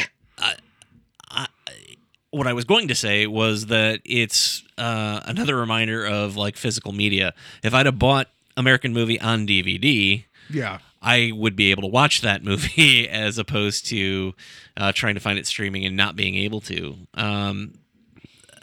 But it's funny to be like, oh, it's funny, you know, they're kind of failing in some ways at doing this, ha ha ha. But like, I can't begrudge that guy for going after his dreams. Now, there's some things that he does that aren't real great just from a perspective of a financial aspect. Like, he's at the beginning of the movie, I very vividly remember him talking about his bills and how, you know, he can't pay his bills. And he ends up getting a new credit card, and he's like, yes! Yeah, it was funny, because they're digging through the mail, and he's like, a new one! It's like, yeah. It's like, yep. It's like, oof, that's rough. But, you know, I don't know that those guys, you know, do you hold them at the same level as the people who are making Velociraptor? Because I haven't seen Coven, but I don't know that it's going to be good. But that documentary is great, so, like... But again, he has a vision, and he may not be the best equipped to make it. Mm-hmm. He's going to try to muscle its way through, which I guess you would argue that these guys that made the Velocipastor did as well. However, I believe, what's his name, like Mark Rorschach or whatever his name is, something like that. I believe that he believed that he was going to make this, and he treated the whole thing as like completely serious. I will take heart and earnestness over irony. With that being said, though, there is a film from a few years ago called Black Dynamite that is done by the actor that played Spawn, Michael Jai White, and it's a love letter to like the 70s blaxploitation films, and he plays the character of Black Dynamite, and it's very much like that saturated like look of the film from the 70s, and it's all ridiculous, and it uses some stock footage of like car chases and things, but it's like he knows why he loves it, but he's able to still tell this movie that if you've not watched a blaxploitation film, that you get why this is funny. And like there's bits where like Boo Mike's dip into the like the screen and whatever, and there's weird edits, and those were all purposefully planned. So but there is like a love to it that is like, this is why I love this film. And I'm going to tell the story of a guy who's a karate master that, you know, that's going around helping the locals and the kids, but also trying to combat this government conspiracy to put a drug and malt liquor that causes people's penises to shrink. It's a really fun movie, and it's like ridiculous. And it's like, there's a difference between paying homage and making it a love letter and having fun with it, as opposed to being like, I don't know what's going to fit here. Awkward laughing? Like, again, I'm comparing two different things together, two different levels of competency, two different levels of craftsmanship. I get it. And probably budget. Absolutely. Yeah. You know, no, but I don't know. Like, I feel like, again, where I guess I land on this stuff is like, if you can't do it this way, then what's the best way to get your story out there?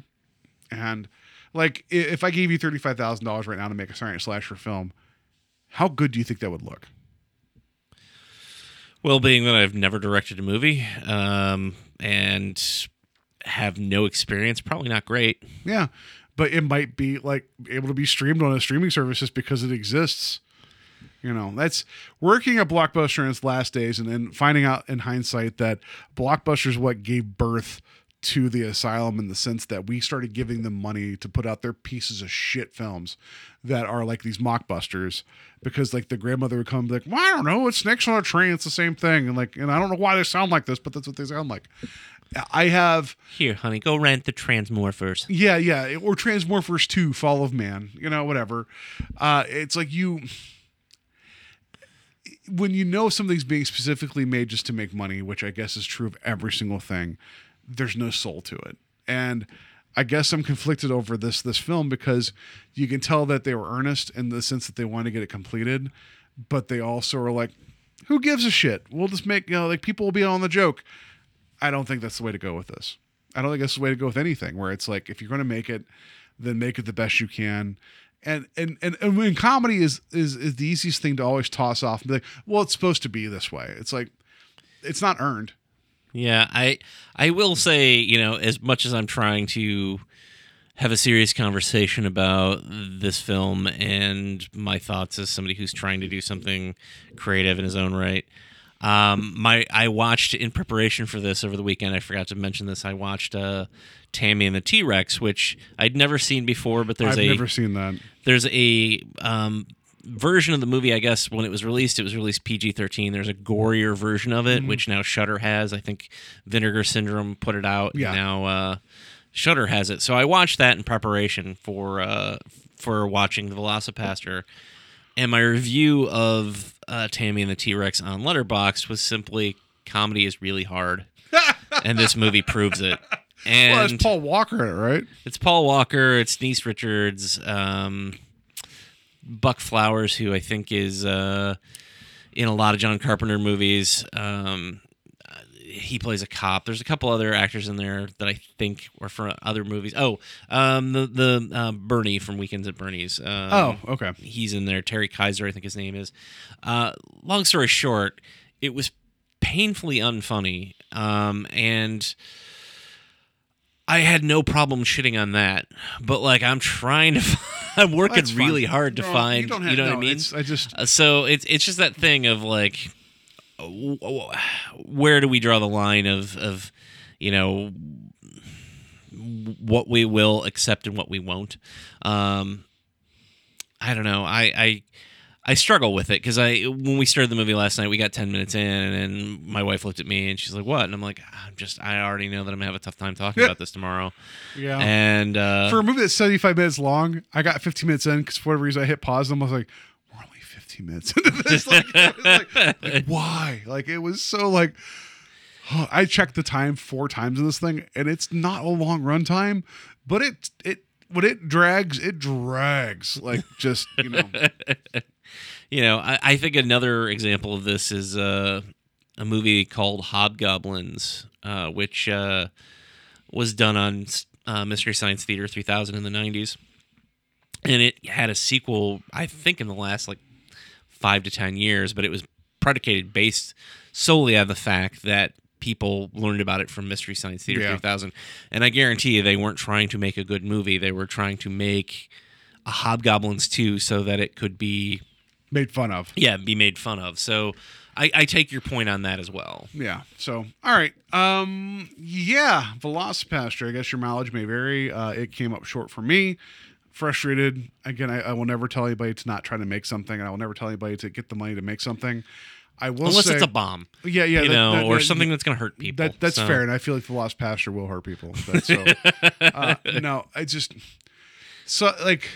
Sometimes there is good bad, and sometimes there's bad, and I guess it's up to there's no guessing. It is up to the individual what they want.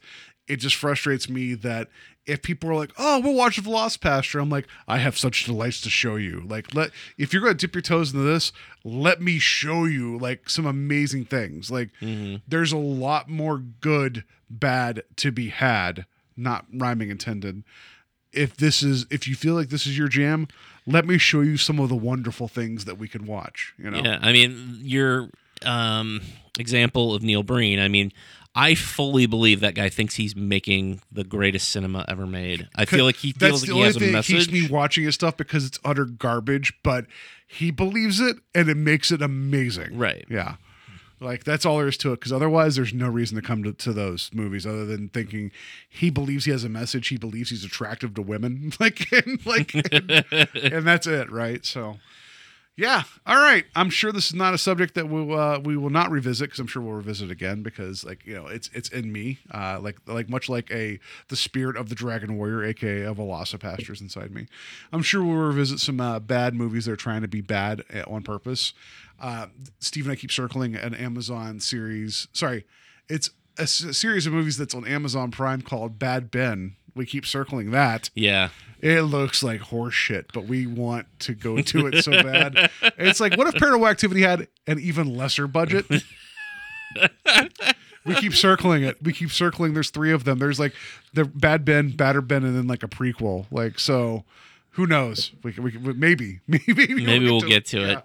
But yeah, so all right, that's going to do it for our talk about that. I hope you guys, if you watch Velocipastor, share your thoughts and feelings with us. If not, if there's other good, bad movies that you think we should take our time to watch, let us know on our Facebook page. It's Evasion of the Podcast.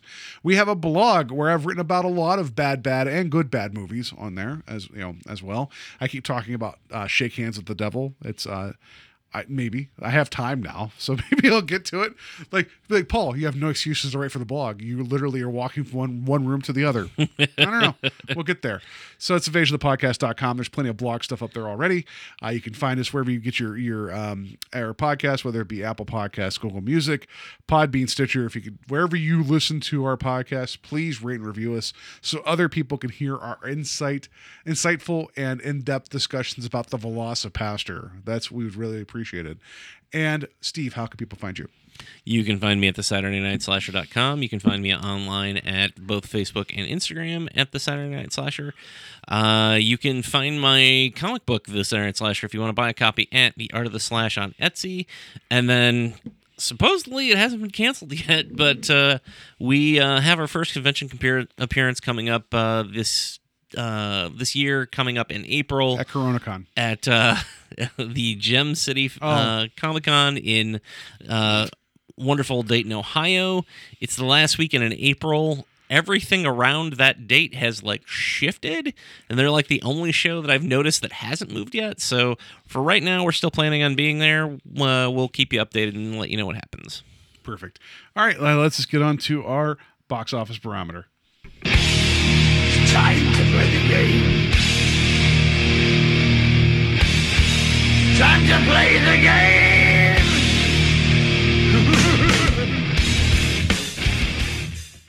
All right. In honor of the Velocipastor, which was released in 2018, I figured we would do a box office barometer for 2018, which was so long ago. Yay. I forgot things that happened yesterday. Right? So that's 2018. Yeah. Normally what we do is we pick the 50th grossing movie of the year, and then we ask above and below. I'm going to do that, but there might be a couple here I might ask you which did better, because it's it's kind of funny to me. Only 2 years removed, we're going to be I don't know what happened, right? So the number 50th movie was a film called Blockers, which has John Cena in it, Ike Barinholtz. It was a sex comedy, which I meant to get to, because just because I'm a connoisseur of sex comedies. No, I think John Cena is actually pretty funny, and he actually has kind of a presence. So yeah. I was hoping to see him kind of flex and do something a little different than just be it. He's in that Bumblebee film, which I've not watched yet. I know he's supposed to be one of the bad guys in that, but I would just like to see him actually just be something other than a muscle bound lunkhead. I guess, because that'd be an easy way to cast someone like him. But with The Rock doing well, why can't John Cena do well as well? I guess I know that's me defending him, and I don't know why, but I like John Cena. That's what I'm gonna say. I have nothing on that. Have you seen Trainwreck? He's funny in Trainwreck. I don't think I've seen anything else with him. But I don't know. There was something weird about that comedy that just I don't know. I think fair. Maybe it was just the fact that it was we're so used to seeing the reverse of that, which is the horny teenagers trying to get out, and this was the parents trying to stop the horny teenagers. I don't know. That's fair. All right. So better or worse than Blockers, which was actually called Cock Blockers, but they had to change the title for release. I'll just say it made $60 million at the box office, which is surprising. So it did well for what it was. Wow. The Predator, better or worse? Worse. You're right. Predator did worse, which is kind of as not great as that movie is, it should have done better because it was a Predator film by Shane Black. Fred Decker. I don't hate that movie. Well, I don't hate it either. I feel like people are really too hard on that movie. It's a Predator movie, but it is what it is. I'm not saying it's the best movie. I'm not even saying it's the best Predator movie. I'm just saying that, The Shape of Water won in Best Picture. Better or worse? God, I would hope better, but there's part of me that feels like it's worse. It did worse. It did worse than Cock Blockers. It only made $48 million at the box office, so that's crazy. Yeah. Let's see here. What do we got here? The Meg. Ugh, the Meg had to do better. It did do better. $145 million. God, I saw that in the theater. My wife is all about sharks and shark movies, and Like last night, we watched 47 Meters Down, Uncaged, which is the sequel. The sequel. No. Not 48 Meters Down? No. And, I mean, it was okay. It was competently made. It was, you know, clearly had a better budget than Velocipastor. I was going to say, it was a better than Velocipastor.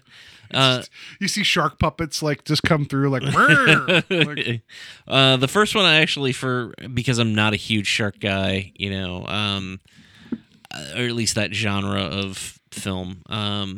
I was kind of intrigued by the first one. I thought it was very interesting, and it took me in a direction that I didn't see it going. And this one, not so much. I had a point with that. Oh, the Meg. So we had to see the Meg in the theater because my wife was all excited about it, and I was like, I know this movie's gonna suck. And again, I shouldn't shit on it because I'm sure somebody loves the Meg out there, but it was just not my cup of tea. Paddington 2, better, worse, really? Yeah, weren't people like all about? They loved the first Paddington. Yeah, this only made $40 million plus. You know, wow. Yeah. That surprises me. The first Purge, better or worse than Cock Blockers, which I guess in a way would be kind of a first Purge. I'm going to say better. It did do better. $69 million. Nice. Yeah, I bought the first three Purge movies when that one came out because there was a sale on Vudu. I think it was like $10 for all three. And I still have not watched them. My wife's already burned through all... Well, she, a year ago, probably burned through all of them. But... When El Goro covered them on Talk Without Rhythm, I decided to sit down and finally watch the first two.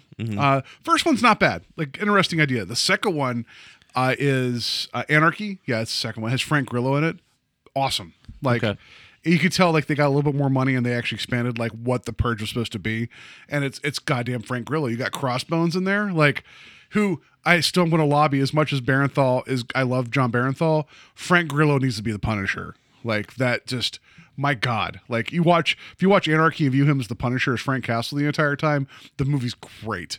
I've not watched Election Year or the first Purge yet, but everything shows me that like it's actually kind of a worthy franchise. Like I didn't think it would have legs. It's got a TV series too now. Yeah, I mean. That doesn't mean anything, but yeah, like, My Big Fat Greek Wedding Eye, a TV series, you know, that didn't. I think the difference is I think they had a successful TV series, maybe more apt. Yeah. All right. Pacific Rim Uprising, better or worse than Blockers? I'm gonna say it did better. Slightly worse. Okay. Yeah, that movie didn't perform all that well, and it wasn't that great. I liked it, but. It felt like a Netflix original movie version of Pacific Rim, which I know you've not seen the original. Yeah. Let's see. I own it. I just haven't gotten around to watching it. The House with the Clock on Its Walls, the Eli Roth directed family fun film in the vein of Spielberg with the Jack Black. I actually was kind of intrigued by that movie, and I still would like to check it out at some point because it's nice to see Eli Roth trying something different. Yeah, and I have no problem with like that kind of spooky family thing, you know? Like I'm good. Give kids like a horror film that can not horror, but you know, like with some horror elements. Yeah, I feel like that movie didn't do very well when it came out. So I'm going to say worse. Did better. Oh, okay. $68 million. So, you know, more people saw The House with the Clock on the Walls as opposed to The House with the Cock on the Walls, which would be Blockers. So, Tag. That film with like the all-star cast. You got your Hawkeye, you got your Don Draper, you got your guy from Office and the Hangover films, Ed Helms in that.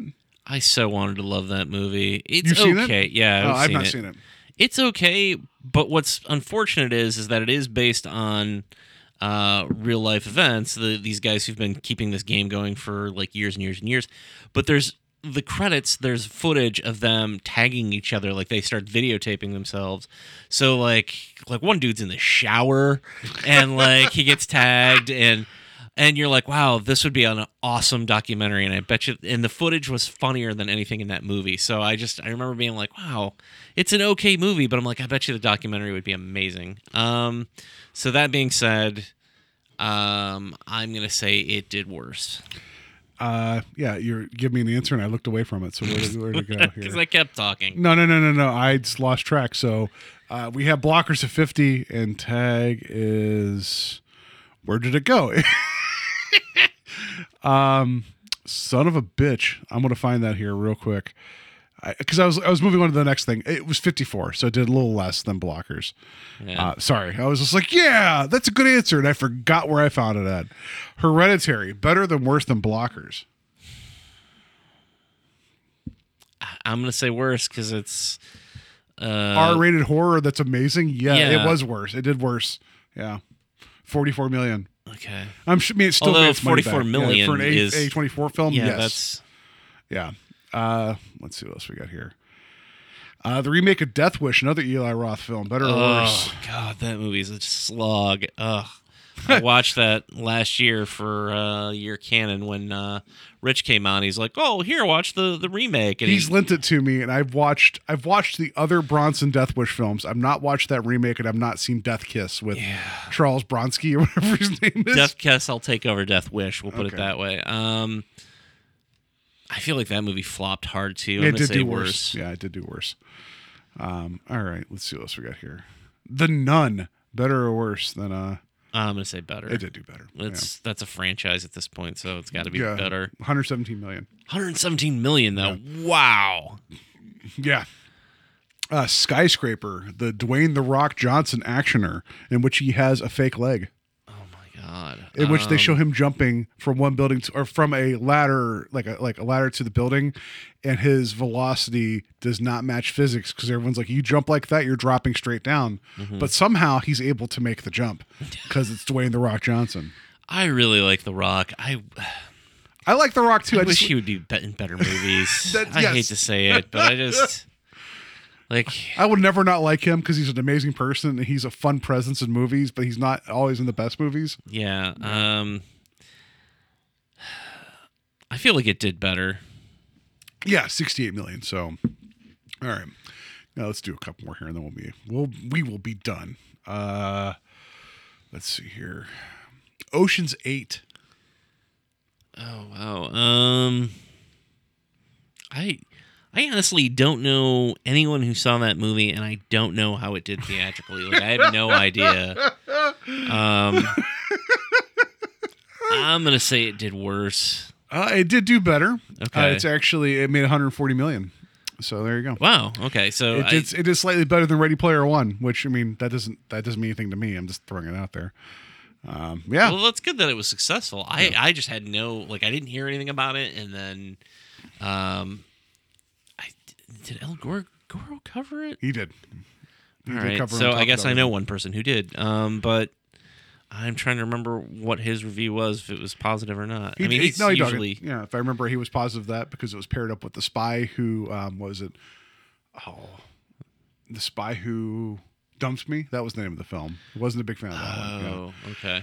All right, last one here. Black Klansman, better or worse than Cock Blockers? Black Klansman is still on my list of movies to watch. It's amazing and also a sledgehammer of an ending.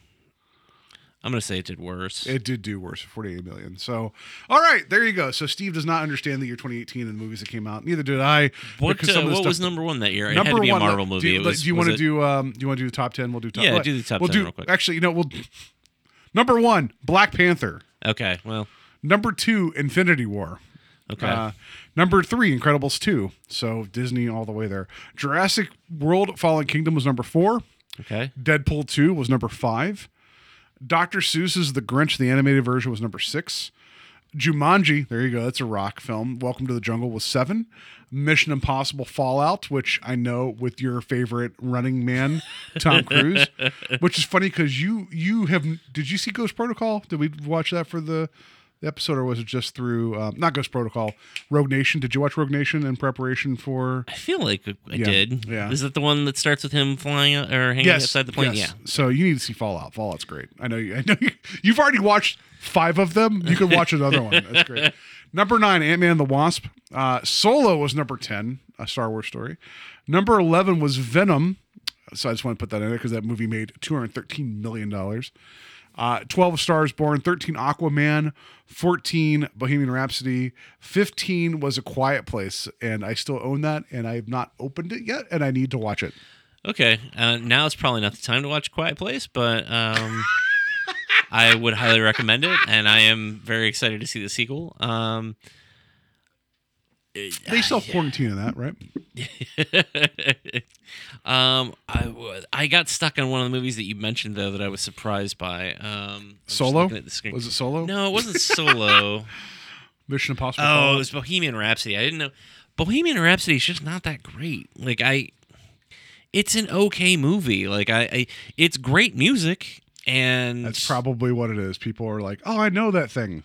Yeah, I don't know. I was kind of disappointed in it. I think there are a lot of better autobiographical films. Yeah, yes, autobiographical. That are out there than that. And I'm done ranting. It's the end of the episode.